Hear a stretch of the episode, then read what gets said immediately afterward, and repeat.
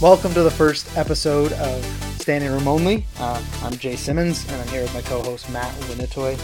How's it going, Jay? Excited to get this thing going. Yeah, we've been talking about this for a few months now, about starting this up, but excited to actually get going now. Yeah, and I think the first episode is going to be a fun one. We got an exciting guest to bring on for to start, so a bit more on that later. But yeah, Jay, let's talk hockey. What are your thoughts so far in the NHL? How do you think they're doing with COVID and with the new division alignment? Yeah, I'm actually really liking the new division alignment. I'm loving the North Division. I'm liking watching all the Canadian teams play against each other. Fun to see, you know, we're getting a lot of McDavid, Matthews, in matchups like that, Pedersen from Vancouver. So that's fun to see those guys that we don't see as often as Leafs fans. But how about you? You liking it? Yeah, you know what I've enjoyed so far a lot is this kind of college hockey vibe with the back-to-back games. I think it adds such a different storyline to the season, and there's kind of new rivalries that are forming with the divisions. You know, you touched on the North Division. It's fun watching these teams having to play each other, you know, 8-10 times a year, and in these back-to-back formats, it creates these mini storylines that make it so important, you know, to try and go 2-0 on a weekend or at least split the series, because when you're in the same division and you go down 0-2 in a back-to-back, that can really cause some long-term repercussions. Yeah, for sure. It's just even more evident that, you know, every game's worth 4 points now because you're playing someone in your division. So that's interesting. It's also interesting to see, you know, teams are having these battles and then 2 days later they have to play the same guys, and the rivalry kind of carries over to that next game, right? There's been some teams that have played each other 4 times in a row, which might get tiring over the season, but as off the start, it's been fun. Yeah. So who early on, we've been watching some hockey, obviously. What teams have impressed you early? What players have impressed you early, and maybe what teams haven't impressed you? Yeah. Well, to start, I think it's pretty obvious. Tampa Bay looks like a force again. It was tough seeing Cooch go down for the entire year, but getting Stamkos back, it looks like they haven't lost a step. They're so stacked just all over their roster, forwards, their top 60, and obviously having Vasilevsky between the pipes really helps. So they're going to be a force again to come out of the Central. Florida looks great. You know, they're starting off the season. I think they only have 1 loss to date so far, and they just look to handle each team pretty handily. So those are 2 teams that stick out to me. What teams have caught your eye early on? Yeah, I don't know if this team's gonna win really, and I hate saying it, to be honest, but Montreal has surprised me a lot. I thought they were gonna take a step back this year, but they look like a tough team to play. Teams do not want to play there, and they give every team a good fight there. So. Yeah, and going off that, one player who looks like a future superstar in the Habs is Nick Suzuki. Second year in the league, this guy's already on the first line. He's on the power play, and he's producing. He looks like a future star, and yeah, the Habs have been a really surprising team to start. As a Leafs fan, that kills me to say, but that North Division is really heating up. I honestly don't know who's going to come out on top by season's end, but it makes every night exciting with all those teams playing each other. I think he's over a point per game right now, or maybe at a point per game. So, watching him is going to be interesting. Another guy that's young in the Canadian division that I really like is Kailer Yamamoto from Edmonton. Looks like he's a small guy, plays with a lot of tenacity, but looks like he's going to fit in really well with Dreisaitl on his wing, and We both know how deadly that McDavid-Dreisaitl combo is, so adding some wing depth there is going to be helpful for Edmonton. Maybe they can kind of make that next step this year and compete for the top North Division spot. But yeah, I guess that leads us to, let's do some hot takes. We'll go through each division, who we think might come out on top there, and then we'll go through the major award winners, and we'll just take a stab. I know it's early right now, we're just a couple weeks in, but we'll take a stab at who we think might take those awards home. So why don't you kick us off with who you think's going to win the Canadian division? Yeah, well, we've talked a lot on it already. It's still pretty much up for grabs. I'm going to go Toronto. They were my finals prediction earlier before the season even started. I think they look great. Matthews and Marner seem to really be clicking this year, and what's been a nice added bonus is, you know, Tavares and Nylander are also producing on that second line. So I don't know how anyone's going to surpass them in the standings. I think they look super strong. But who knows? As we mentioned already, Montreal looks great. Vancouver has a lot of young guys, and you really can't discount the McDavid-Dreisaitl combo to make a run later on in the season. But who do you got in the North coming out right now, Jay? Yeah, definitely up in the air. I think there's probably about 5 teams that could win it, just like you said. I also, at the beginning of the season, thought the Leafs would win the North. And I'm sticking with it. I do think they're going to, but I'm kind of throwing another name out there as my dark horse. I'm going to say the Jets. I really do like. I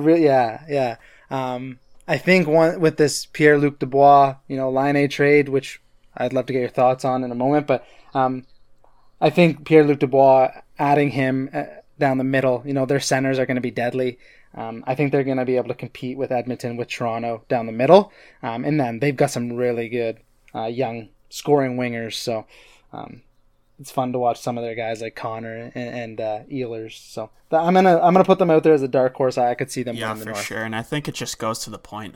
It's such a toss up right now. You can make a case for every team except for the Sens. The Sens are probably the bottom, the basement dwellers for sure this year. Moving to the Central, who do you like? It seems really top-heavy in terms. Florida looks great. Obviously, the past Stanley Cup champions, Tampa will be in the run again. Carolina, and then as we mentioned earlier, the Blue Jackets bringing in Laine. They're going to be a force, and that's not even to mention Stanley Cup finalists from last year, the Dallas Stars. So who do you think comes out of this division? What are your thoughts over on the Central, and who looks good to start the season? Yeah, so I personally think Central is going to actually be the hardest division this year. I know a lot of people think the East has some pretty stacked teams, which it does. I think Central is going to be a battle. Obviously, you know, like you said, all the teams, Florida, Hurricanes, Stars, Blue Jackets. I personally think the Hurricanes are going to take another step this year and win the division. But early on, the Stars have really impressed me. They had COVID problems, so they had to postpone their first few games, but just from the short sample size we've seen, they've looked really, really good. So interesting to watch. And again, they were Stanley Cup finalists last year, and they're going to be hungry to come out this year. So, yeah, for sure. And the Hurricanes look great. I don't know how I can bet against Tampa Bay in this division. They're so strong from top to bottom, and they never seem to take an off night. They're always, you know, bringing it to whoever they're playing, and they look like a force to be reckoned with in the Central and in the entire league again. It'll be interesting to see if they can repeat on such a short offseason. But one team that's really surprised me is Nashville. A bit of a slow start. Did you see this coming? And do you think they'll be able to turn it around, or are they kind of fading off maybe to more of the middle tier of in the NHL? Yeah, it's tough with the Predators because they're not really in the point of rebuilding. They still have a pretty good core group of guys. I don't know if it's the core group of guys to win anything, but it's tough. You can't. They're never going to be a team that's not in a game. They battle pretty hard, and they have good talent. I just don't know if they have enough offensive side to their game. Their D obviously very strong. They kind of always have been. Goaltending I think is pretty good. UC Saros is looking good early on, and then they still have Pekka there. If you know, all else fails. But I just don't think they have the offensive ability. I'm wondering if they start selling some of their guys off. Like, I'd be interested to see if Forsberg is still in Nashville at the end of this season, which would be interesting because he's a really skilled and talented player. Yeah. Another name there is Duchesne. That was a guy who was really a superstar in the league, and he's off to a bit of a slow start and kind of hasn't produced maybe at the level the Preds thought he would when they brought him in and paid him, you know, big money for his contract. Moving to the East, though, this is a division that we watched growing up a lot. We watched a lot of Sidney Crosby, a lot of Ovechkin, Patrice Bergeron, Brad Marchant, and those teams seem to be at the top of the division again. And I'm going to give you my first hot take. I think the Penguins missed the playoffs this year. I don't like the goaltending. Yeah, no, I know. And this is coming from a huge Sid the Kid fan. But I don't like their goaltending. I think their core is aging, obviously, and there's a lot of strong teams. Like, even, you know, you look at the Devils, you look at the Sabres, the Islanders have been there before, and the Rangers, they look a little off right now, but they have a ton of young talent. I think it's a tough division to get wins in, and Pittsburgh could be that one team that goes on a bit of a skid and suddenly falls drastically down the standings. What do you think of the East, and who looks good here? Yeah, well, very interesting hot take on the Penguins. It doesn't really surprise me, actually. I could see them missing the playoffs, too. Just because their division, you know, there's so many good teams. As you said, you know, the Flyers, Capitals, Bruins, all really, really good teams. I think, personally, the Flyers have impressed me early on. Yeah, for sure. One guy to talk about on the Flyers is JVR. I think he's sitting at, like, top 10 in points to start the season. He's playing on the first line. He's getting a ton of ice time, and this is someone that we went through as Leafs fans together. A lot of highs, but also a lot of lows with this guy. So it's good to see him kind of revive his career back in Philly, and it's going to be an interesting division. Another guy that I just can't seem to watch in a Capitals uniform is Big Z. Watching him play against his old team. Well, you know, growing up, you're just used to Chara manning the Bruins blue line, so that's been a weird change. But it'll be interesting to see how this division shakes out. And moving to the West, this is an interesting one. This is there's a lot of good teams in this, but I don't know who will come out on top. Any thoughts on the West and who looks good? Yeah, I think it's honestly between the Blues and the Avalanche for the West. I know Golden Knights are around, and they're always a good team, and they've had a pretty good start this year. I think the Avalanche are going to take it. They're just so good. I think this is the year they actually win the President Trophy, and they take the most points, because they also do have a lot of weaker teams in this division. I think this is the division that has the most, you know, kind of top tier and then bottom tier of this division, with the Sharks, Coyotes, Ducks, and Kings. Really interesting to see the Wild. It's actually been fun to watch them a bit, with Kaprizov coming there, and just kind of a changing of the guard in Minnesota from Mikko Koivu away. So they've been fun to watch. Interesting to see that they're actually having an okay start to this season. Maybe they can slide into the playoffs. They usually do kind of find their way there. But how about you? Who do you think's going to win the West? Yeah, the Wild are a weird team to me. I think they're going to be similar to years past, where they sneak in the playoffs and probably have a first-round exit, but they're a team that's always kind of sitting there in the dark. I like Vegas. I know they always seem to be in the kind of top 3 or 4 favorites to win. I think they look really good to start the year. The Avs as well. They're such a fun team to watch. They have so much firepower, and Nate MacKinnon has really established himself as one of the best offensive forwards in the league.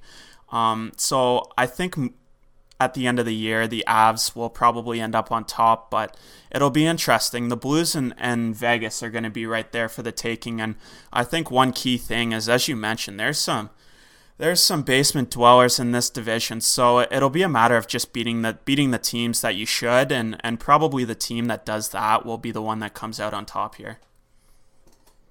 Yeah. Okay, so that's kind of our 4 takes on each division. Let's just quickly go through each of the 5 kind of major awards in the NHL, and we'll just give our early look at who we think's going to win each one. So let's start at the top here with the Hart Trophy, so the MVP for the regular season. Who you got there? I'm going to be boring.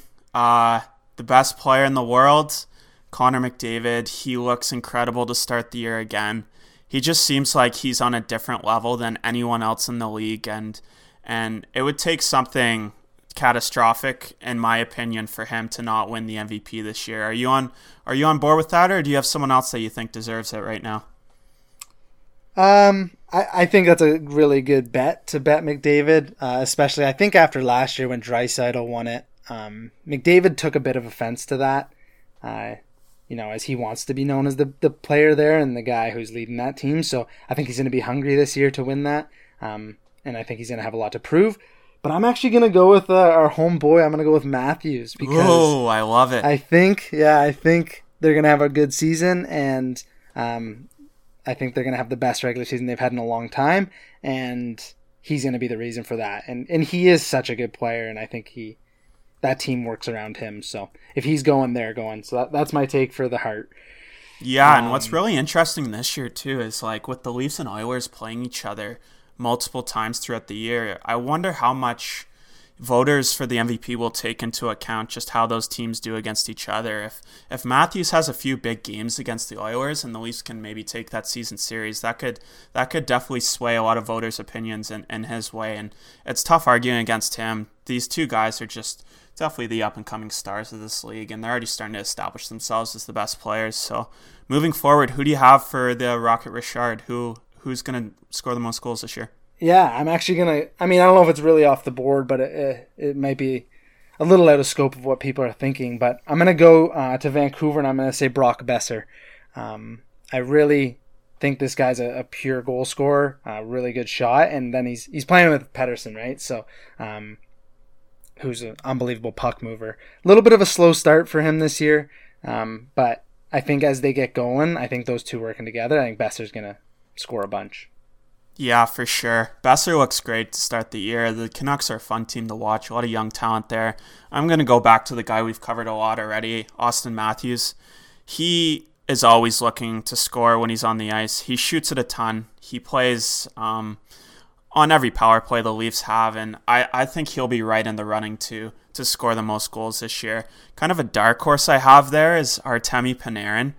I know the Rangers have had a really slow start to the year. I think they're going to pick it up. I think Lafreniere looks a lot better in the last couple games than he did to start off. And I think he could be a dark horse to maybe take this. I know he's sitting a few back already, but that's someone to keep an eye on moving forward too. Yeah, for sure. Okay, let's keep moving. Let's go to Defenseman of the Year, the Norris Trophy. Who you got? This is a tough one. Taking in everything to account, I think he's a bit of a sleeper right now, but Quinn Hughes. I know we've talked a lot about the North Division in particular, but Hughes seems to be involved in really every play the Canucks make on the offensive end, and he's someone I definitely want to keep an eye on, especially moving forward. That Vancouver team looks like they could pot 6 or 7 a night on an on night. So he's someone that could, have these multi-point games and all of a sudden sneak up and even lead the league in defensive assists. So that's the guy I got. It might be a bit hot take-ish, but who do you have right now for the Norris? Yeah, no, I really like Hughes. I actually had him on my list as, maybe a Norris candidate this year. And I think he's going to get a ton of points, like you said, with that team there. And they could score, 7 any given night. So I think that's a good bet. I'm actually going to say, and this might be a little more of a hot take, but early on, I really like the way he's been playing. He's playing a ton, and they're using him a ton, is John Klingberg in Dallas. Ooh. Yeah, and he's got such a high offensive side to his game. I think this might be the year that he kind of puts it all together. Had a rough year last year. He was hurt a bit. Didn't get the recognition with Heiskanen in there, so I think he's got a lot to prove this year, and he's looking good to start. And so I'm going to say John Klingberg. Love it. I love it. All right, moving to Between the Pipes. Who is looking like the leading contender for the Vezina right now, in your opinion? It's tough. I think it's going to be Hellebuck. I think the Jets are, again, like I said, I think they could kind of make a run and go for that North Division title, and then they're only going to do that if Hellebuck's standing on his head. So I'm going to say Connor Hellebuck from Winnipeg. That's a great guess. Yeah, I'm going to stick with the North Division for my Vezina prediction with trusty Carey Price. He is one of, if not the best goalies in the league. He's proved that time and time again. And as we mentioned, Montreal looks super competitive this year, and Carey Price is obviously a huge factor in that. He's someone that I think is going to single-handedly win some of these tough games down the stretch for the Habs and maybe even push them a bit deeper into the playoffs. So that's my prediction right now. And moving forward, who do we got for the Rookie of the Year? I know it's early. There's a lot of different candidates. Is there anyone that's sticking out to you as someone that could potentially take the Calder? Yeah, well, I think Kirill Kaprizov from Minnesota is the early leader in that department. This guy's highly touted. They've been waiting for a couple years for him to come over from Russia. He's kind of like that Panarin, kind of like that Kucherov type, coming over and looking pretty dominant right away. So I would say he's probably the heavy favorite early on. One guy to watch, and I have been watching a few of his games and really like so far, is Niels Höglander from Vancouver. He's playing on a line with Horvat and Pearson, and they've been pretty good so far, and he looks like he's quite the young player. So, yeah, how about you? Yeah, you know, preseason, I was a huge fan of Stützle. I thought he was going to really explode on the scene. He looked incredible in the World Juniors, but unfortunately the team he plays for is pretty trash, at least to start the year, and he hasn't produced a ton. I'm going to go with you and say Kaprizov. He looks incredible. He doesn't look like a rookie to me, and he just fits in seamlessly with the Wild and kind of their offensive attack. I'm going to give a deep sleeper here. I know this guy hasn't played many games this year, but there could be opportunity for Bowen Byram to really explode on the scene. And if he can kind of prove his worth early on in Colorado and maybe even get some shifts and some time with Makar, that could be someone to watch coming down the stretch. I know we're going to talk a bit about him and a story about him later on in the episode. But I love his game. I love how he plays. And I think he's an incredibly talented player in a really good situation, which is Colorado. Yeah, that's awesome. Okay, well, those are some good hot takes. It'll be interesting to see as we progress throughout the season if any of them come true, and if we know what we're talking about at all. But it'll be interesting. So yeah, that's been an awesome start to the episode. I think it's probably about time that we give our guest a call, and we're really excited to share with you our guest and have you listen in on some of his perspectives and his take on things. So anything else before we go there, Matt? Yeah, no, I think we're just excited for hockey to be back. It's awesome that they've done such an incredible job, the NHL, in this COVID season to really provide a really good viewing experience. I've been loving every night, just kind of tuning in on different action on Game Center. But yeah, for sure, let's bring on our first guest. This kid grew up in our hometown and has really established himself as one of the young great talents in the NHL.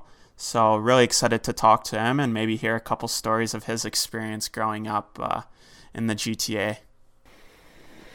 Yeah, we're really excited to introduce our inaugural guest of the podcast. He's an NHL first-round draft pick. He's a World Junior gold medalist. He's a Mickey Renaud Award winner for the best captain in the Ontario Hockey League. And he's recently played in his NHL debut with the Dallas Stars. So please welcome Ty Landria. Thanks for having me. Welcome, Ty. How's everything going? Everything's great. Yeah, it's been a whirlwind kind of past couple of weeks, but it's been a lot of fun and just trying to soak it all in. So. Yeah, I bet. So you've been down in Dallas for a little while now. I'm assuming you've got a place you're living? Yeah, I just got a spot just recently, so I haven't moved in, but yeah, I was able to get a spot downtown, so that's nice. Nice. Good view? Good view, yeah. Good view of the city. Who are you living with? On my own. Jake Ottinger's in the same building, but yeah, he's on a higher floor, and he lets me know, so. That's good. All right, let's get started with some of the questions we have for you, Ty. Matt, you want to take it away? All right, first question we have for you, Ty, is who was your favorite player to watch growing up and why? My favorite player was Jonathan Toews. So I remember that, you know, his shootout in the World Juniors and scoring like the back-to-back-to-back. So I think that's something I remembered, and then ever since just kind of loved watching him. And watched him with Chicago, and yeah, so. Weird, now, you know, entering the NHL, growing up playing kids only your age to playing kind of some of these guys that you watch growing up. Yeah, it's definitely weird. You know, it was fun, like last night, you know, I'm only 3 games in, but I played in Detroit last night, and I played in Flint for 4 years, so went down and watched a lot of Detroit games, and Bertuzzi, you know, we're with the same agency. So, you know, I'd go watch him play a few times a year for sure, and just then being able to play and kind of actually line match him against them last night. So it was kind of cool how things come full circle. What kind of stuff do you like doing in your free time, you know, when you're away from the rink? Yeah, I recently bought a guitar, so especially with this kind of quarantine COVID times, been trying to learn the guitar and trying to play a lot. So it's come a long way, and there's a few guys here that are actually pretty good. So I've been teaching me. So it's been fun. Oh yeah, who's that? Ty Feliver. He's with Texas Stars right now, but he's a country boy, and he's really good at his country kind of songs. So I guess now that you play for Dallas, you got to be a country singer, right? Exactly. Yeah. What's a typical day look like for you? That's a non-game day. Yeah, practice every day. There's a lot of practice here, a lot of ice. So just get up and usually grab a coffee on the way to the rink. And then, it's been nice practicing down at the AAC. You have a nice half an hour drive or so. So get to the rink and warm up and do video practice, and then maybe get a little workout in after. And then a lot of resting. You got to get the rest when you can, because especially this season is packed with games, right, as we've all been seeing. So relaxing, maybe grab some dinner, takeout, and just call it a night. You mentioned takeout. Any good at cooking yourself? Yeah, I've been cooking a fair bit actually down here. I do pretty basic, but a lot of like roasted vegetables, chicken, steak. So I'd say barbecue. I'm better at barbecue than I am. Yeah, you can't really mess up a barbecue too bad. So you skipped the college diet, eh? Yeah, skipped the college diet, but... What about video games, Ty? What's the current game of choice? Everybody's on Warzone, so everybody's on the Call of Duty Warzone page right now. There's a lot of guys that play, and it's a blast. So do you have a squad you play with? Squad, yeah. I play a lot with some buddies from... Played junior with Jake Durham, so he's quite the player, and I'm not. So he carries the weight for both of us. Yeah, you're the guy running around shooting trees, right? Exactly, hiding in bushes and whatnot. Love it. Is there any? Are you gonna ever launch your Twitch streaming career? Or are you gonna be kind of a player behind the scenes more? Yeah, I'm more behind the scenes. You won't catch me there. I don't have the talent to be on. I've never been a good video game guy, so. You're a glue guy when it comes to video games. Exactly, yeah. I'm the mic guy. All right, that's probably a good warm-up. What we thought we would do next is just go through a timeline of your career and get your perspective on the different stages and what you experienced through them. Yeah, so let's just start right at the beginning.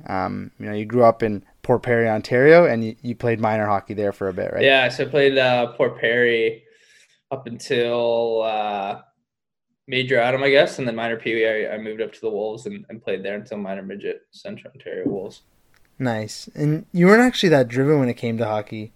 I mean, I knew you back then, and you obviously loved hockey, but you were also really into, basketball and stuff like that.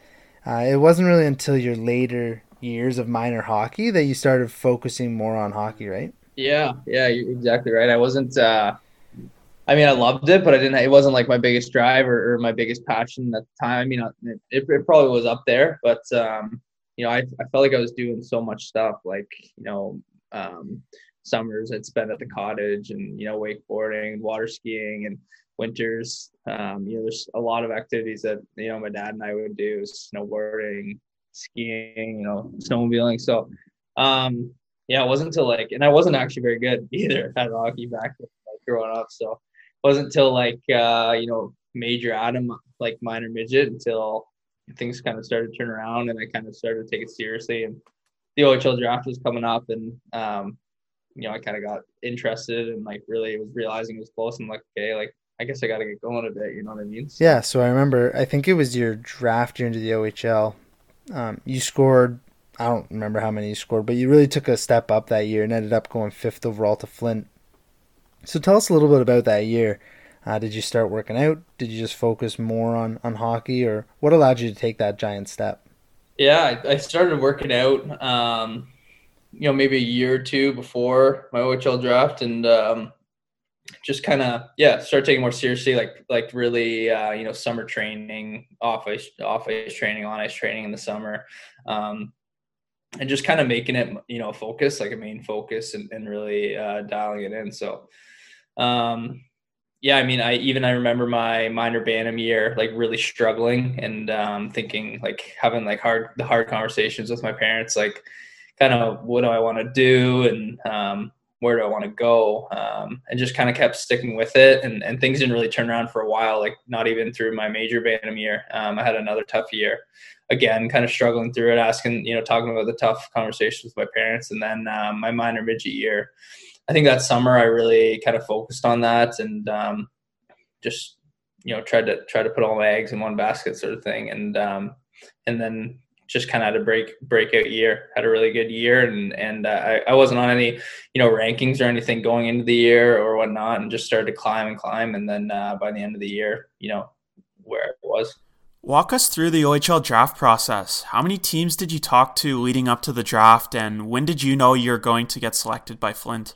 Yeah, I talked to a bunch of teams throughout the year, and I think kind of as my stock rose throughout the year, just kept, you know, touring more places and talking to more teams. And so I'd probably talking to everybody throughout the year. And then it was kind of leading up to draft week, talking to teams and, you know, agents calling and, you know, trying to guess or whatnot. And we didn't really know. And then the night before the draft, I got a call from Joe Birch, who was kind of overseeing the team at the time, and just saying, you know, we want a guy to come, we want to pick you, we need to know if you're going to come or not, because they had troubles, you know, the year before with guys committing and whatnot.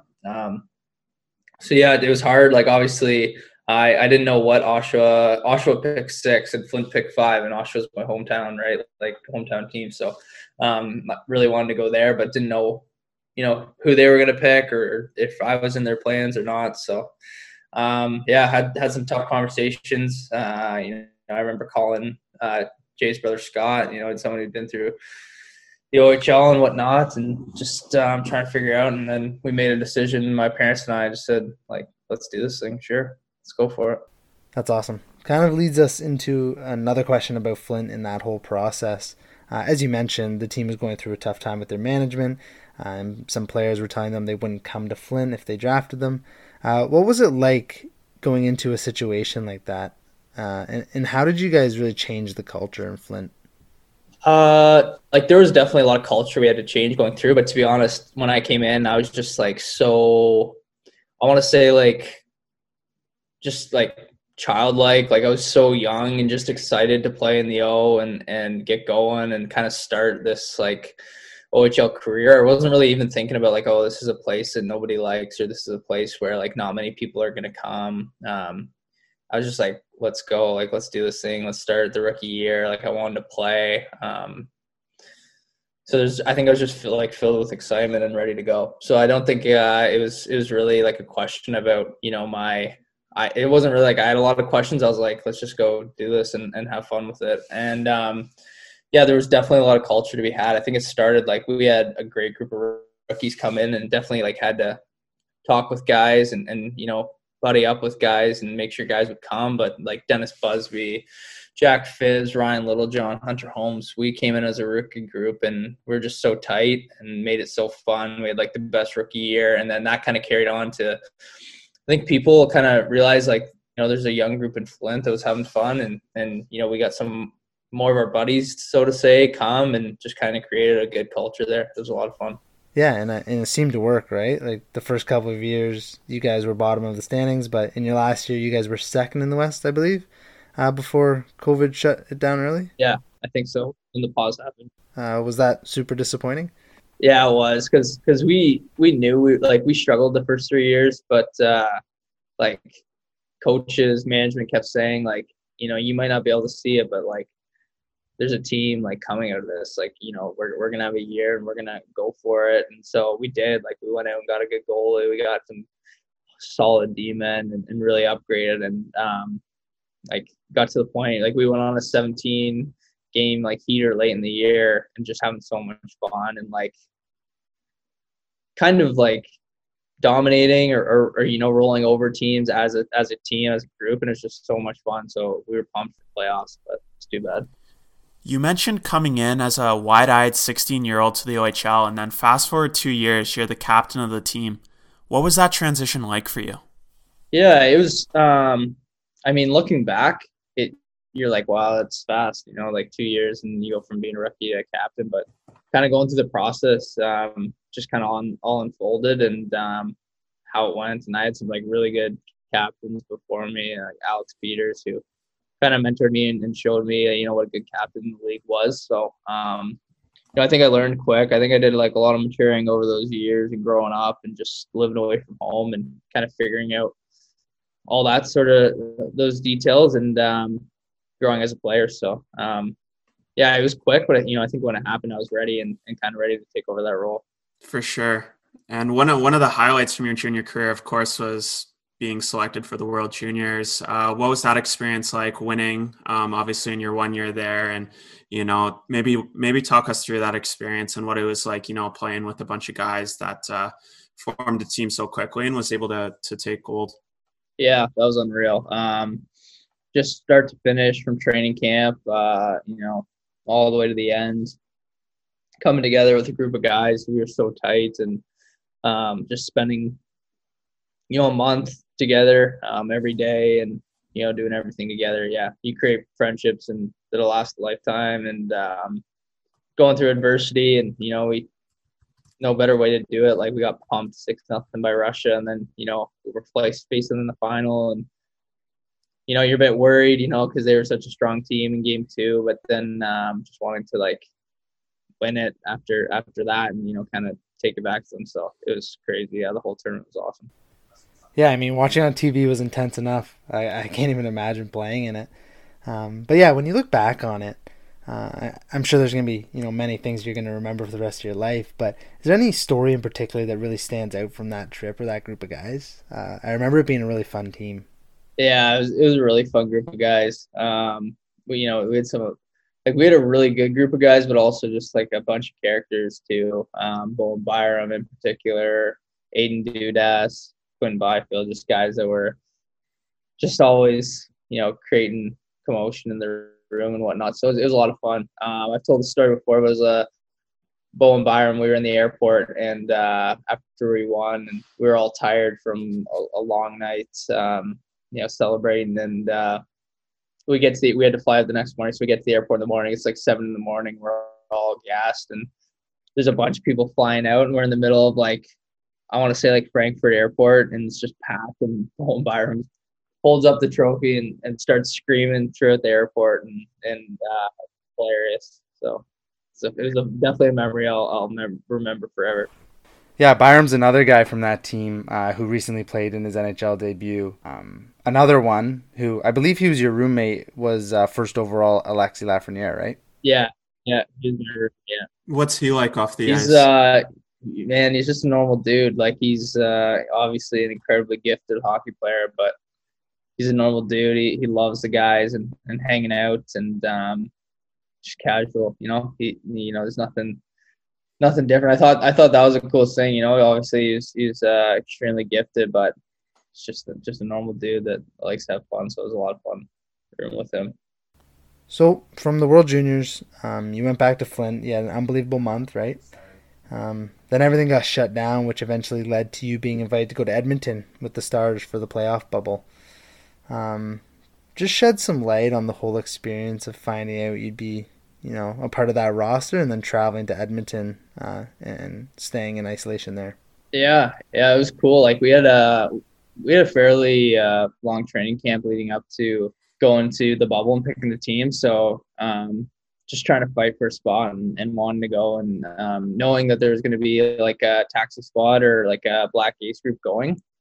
So you want to get a spot there. And yeah, I was excited to be able to go and just, you know, experience playoffs and be around the guys, and turned into like, you know, we go in and we knew we wanted to go for a long run, but just to be with the guys, and you didn't know if it was going to be 2 weeks, or it ended up being what, like, I want to say like a month and a half for us, you know what I mean? So, it went from just, you know, you're kind of getting to know the guys and going to the bubble, and then to going spending every day for 2 months and really getting to know the whole team and creating some good memories. So it was a lot of fun, you know, watching the guys. I didn't get to play, but watching the guys and just seeing them, you know, fight their way to the finals and go for a run in the finals was pretty incredible.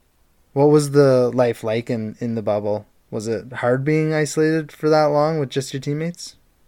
Yeah, it was tough for sure. I think it was tough, for both playing and the Aces. But yeah, just, you're isolated in there. You can only play so much simulator golf before you get sick of that. So yeah, a lot of simulator golf to start. Like, you have 3 restaurants to eat out of and a lot of video games. A lot, like, just spending time in the team lounge. So it was a lot of doing the same kind of few things you can count on one hand. So and it was definitely hard. Like, as a Black Ace, you're trying to stay ready in case you get the call to go in, because no matter how hard you skate or how hard you practice, you're not going to be ready for an NHL playoff game without actually playing one, right? So just getting bagged every day was tough for sure, but it paid off. Well, what was it like being in the building, like during these games? You're used to playing in front of thousands of fans, and for the first time probably since you're a Tyke, you're playing in front of no one. What was the atmosphere like? Was it tougher for the guys to get ready for games or get amped up, or was it kind of like status quo? Yeah, I think it was tough. I mean, the Stanley Cup playoffs are incredible, and part of the reason they're so incredible is the energy that there is and the buzz around the city and the fans, right? So, playoffs are special in that way. So I definitely think it was tough to get up, and it's, no matter what, it wasn't going to be the same energy as a Stanley Cup playoffs with fans and packed buildings. But I think these guys are competitors, and they're have the drive no matter what. And when it comes down to it, bottom line is they want to win a Stanley Cup and they want to play. So they found a way, and it's fun to watch every night. So from the bubble, I mean, you guys did really well going to the Stanley Cup Finals and coming together as a team, it seemed. But did that all help springboard you into this year and into this training camp? 100%. Yeah. You come into camp and you've already spent 2 months with the guys in playoffs, which is like, playoffs, you're coming together as a family, and that's how you win. You really come together tight and get to know everybody and lean on one another. So you come to camp and you already know everybody, and the team and how it works and how the systems work and coaches. So just to be able to come in and feel comfortable really helped my confidence and just being able to feel confident in my game and who I am and do what I can do every day. Yeah. And I guess your summer was a lot shorter this year because of how long you were in the bubble, right? And then trying to start the season as early as possible. What was that like? Was it enough time to really step away from the game, or would you have liked some more time? Yeah, honestly, it's been a pretty crazy year. Like, we were all home for quarantine or whatever when this all first happened, and then everybody got together for the bubble. So I left for Dallas, early June, I want to say, and then was in the bubble until October. And I got to go home for 3 weeks or 4 weeks, kind of took some time off after the bubble and then got back into it shortly. And then I went to Finland. So it's kind of been all over the place and haven't really got a ton of rest, but it's been good. Yeah. Talk a bit more about Finland. You had a quick stint over there. You played 6 games. What was that like? Was that just kind of to keep you in game shape for coming back to training camp, or what was the reasoning behind maybe going out there? Yeah, I think, myself and then Dallas want to stay in shape, be ready, be in game shape, and just come to camp, as ready as possible. So playing there was great. Like, they do things a lot differently, when it comes to systems and just the way they play, but they're doing a lot of things awesome and creating a lot of good players, as you can see by Dallas's core of Finnish guys. Yeah, it was good. They work hard, and then we their off ice training is pretty intense, so I was able to stay in really good shape and just come to camp and get right into it. Learn any of the language over there? What do they speak? Finnish, I guess. Finnish, yeah. It's a hard language, man. It's one of the hardest. So. Really? Got any words for us? Moi, hi. That's about all I got. Kiitos. Thank you. You got some words you can't say on the podcast. Yeah, exactly. Yeah.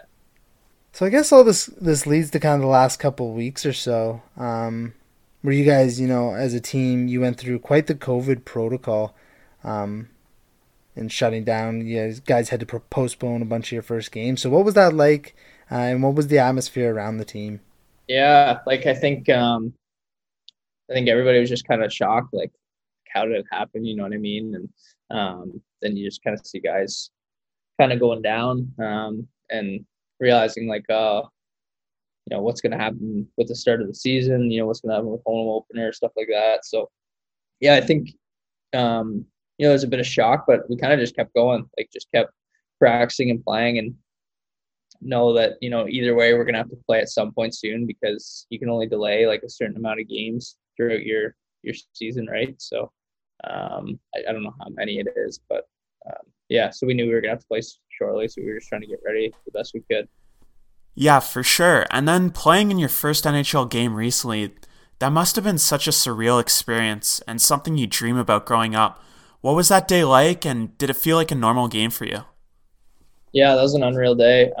Just getting ready, you know, something to dream of, and, you know, trying to, it kind of didn't seem real, you know, you're trying to kind of pinch yourself and take it all in. But, you know, once you got into it, it was just like another hockey game, you know, you're trying to play. And obviously I felt a bit uncomfortable and getting used to it all.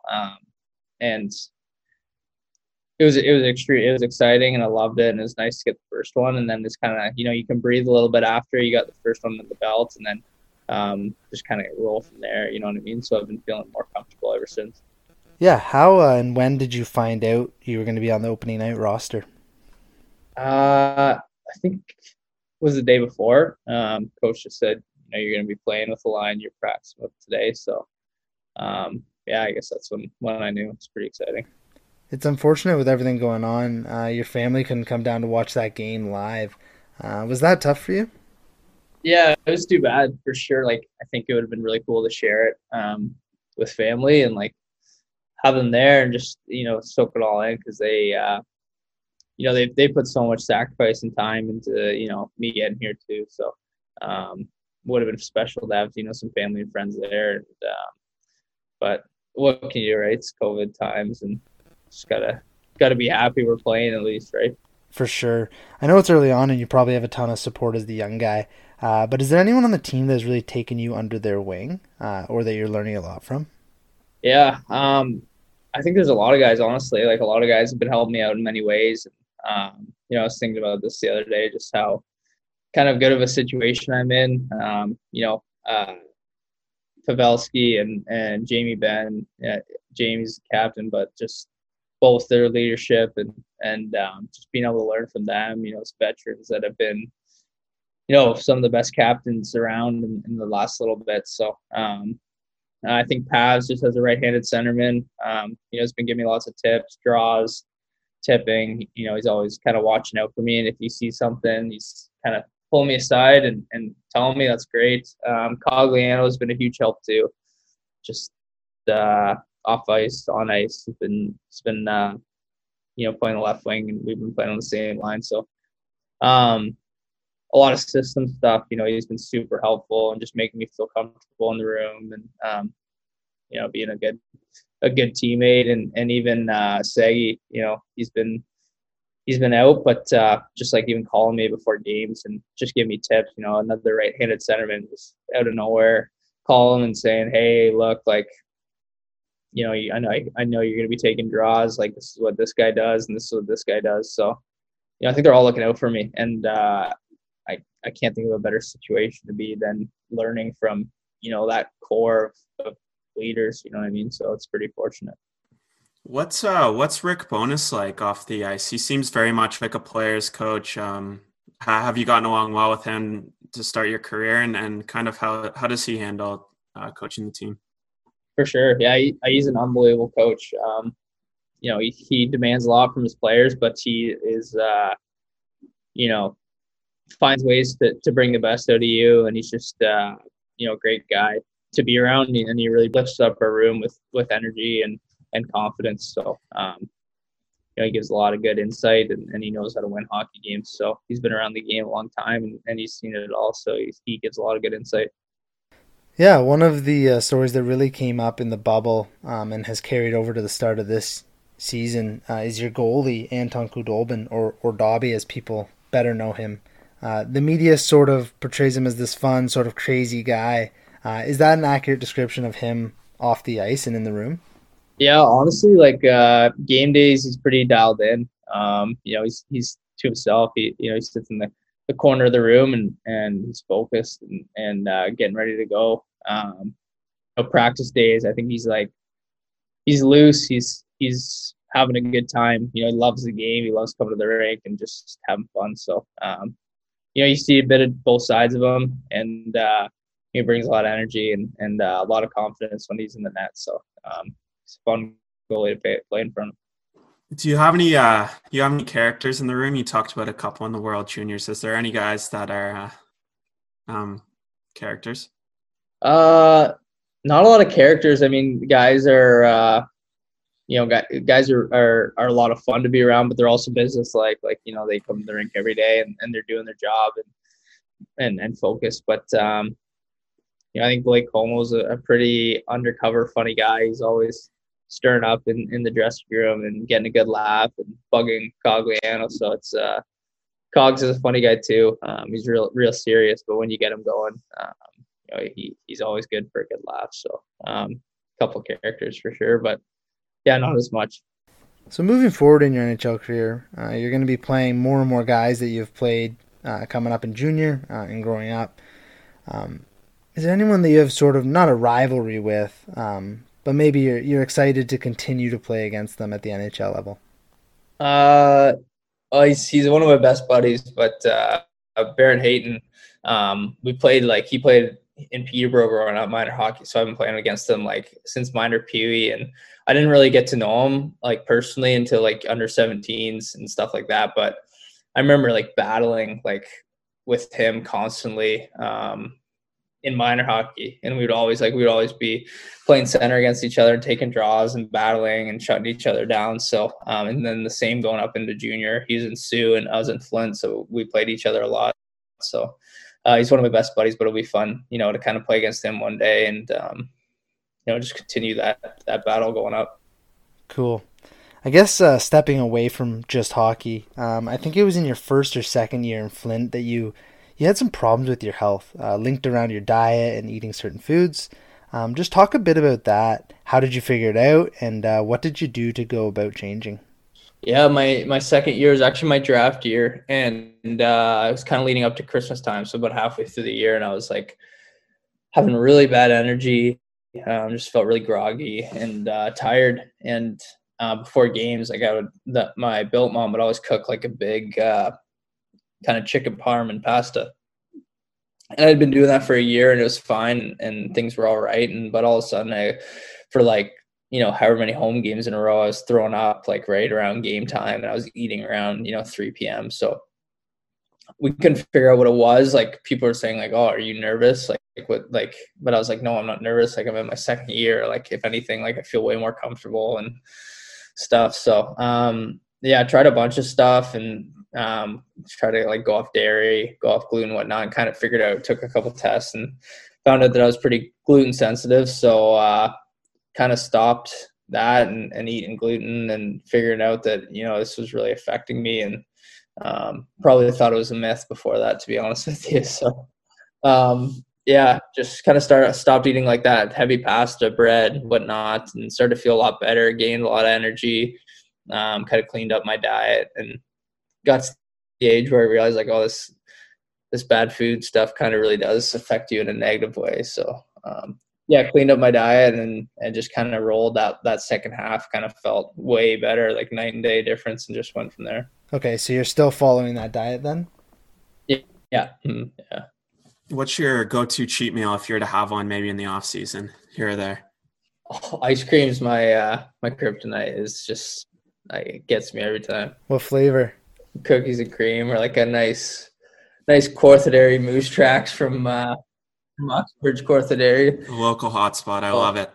So what has it been like this last week? I'm sure your phone is blowing up and everything probably feels a bit surreal right now, but have you had a moment to sit back and take it all in?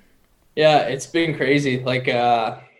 It's this game, you learn over the years, it's just a bunch of highs and lows and a whirlwind. So you go from being in camp, and I remember having a good start to camp and really feeling good, and then middle of camp, having a couple rougher days, and you kind of get nervous and whatnot, right? And then finishing strong. So and not knowing where I was going to be or how I was going to play out, and then figuring out you're going to play your first game and roll from there. So it's been a whirlwind. Yeah, a lot of support, a lot of texts and calls and just support from family and friends, which has been, you know, really nice to feel that. And just trying to say thank you to people back, you know, just for the help and support along the way and helping me get here. So with getting, you know, the apartment and setting everything up and playing a lot of games, like we're playing every other night, right? So late nights, because your adrenaline's going, it feels like I haven't really caught my breath, but you know, it's been good, and I'm just trying to soak it all in. What about on off nights? Will you tune in and watch the other games, or do you just try and keep your mind off hockey on those days? Yeah, I haven't recently, honestly. Like, I feel like I've just been it's been go. So with playing and whatnot, I haven't really had, you know, felt like the need to check out other games yet. But yeah, we'll see how it goes moving forward. Another quick question: you fought a couple times in the O, right? Yeah. So are we going to get to see some tough guy Ty in the NHL? I don't know. We'll see. It's more like, yeah, I don't know. I it just kind of comes, and yeah, you can't help it when it comes, right? But no, I don't. Yeah, you don't plan it. Yeah, I don't plan it, and I don't feel like I go out searching at all. But sometimes you're just on the ice, and situation happens, and you have to stand up for a guy or get some energy for the guys, and I don't know, just comes about, and you just roll with it. But we'll see. So like Ryan Reeves or someone like that, just to set the tone, right? I don't know. No. Okay, well, I think that's probably good.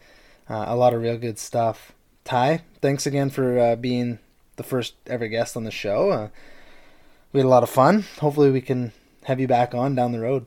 For sure. Yeah, 100%. Thanks a ton for taking the time to do this. It's been awesome, you know, watching you play this year and finally, you know, make the league. So excited to see where this year takes you. And yeah, hopefully we can get you back on maybe sometime later this season.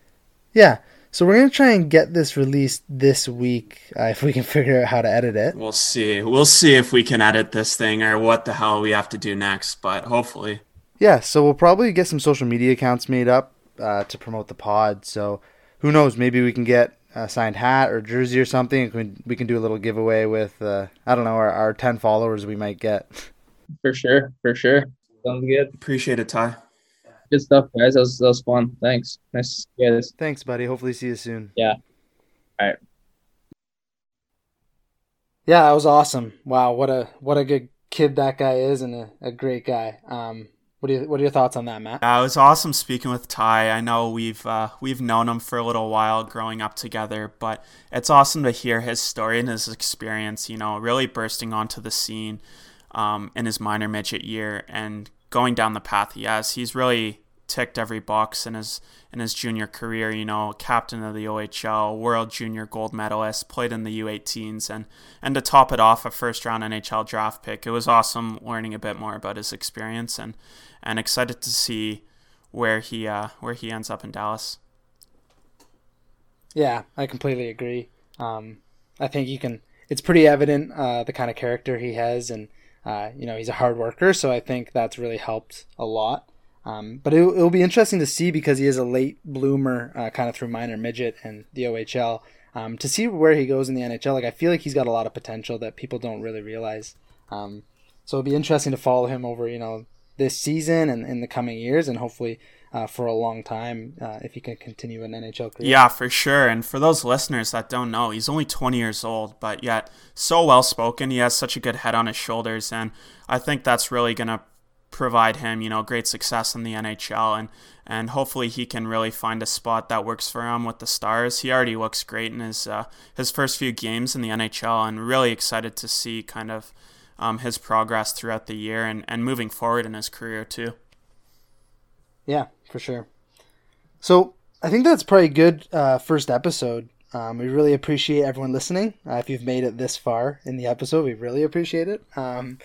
Kind of next steps and where we're going to go from here. Matt, if you want to kind of just go through what you see or what we've talked about just on releasing episodes and trying to get new guests and stuff like that. Yeah, for sure. We want to bring on a wide range of guests to hear a lot of different stories and a lot of perspectives in the hockey world too. So expect more players, expect some, you know, people that work in the management, whether it's general managers, maybe even agents or something along those lines. And also, we're just going to talk hockey a lot too. So me and Jay will definitely be giving our thoughts throughout the year on who we think may be contenders. We'll continuously update our awards list and who we think may be in the finals. So anything else, Jay?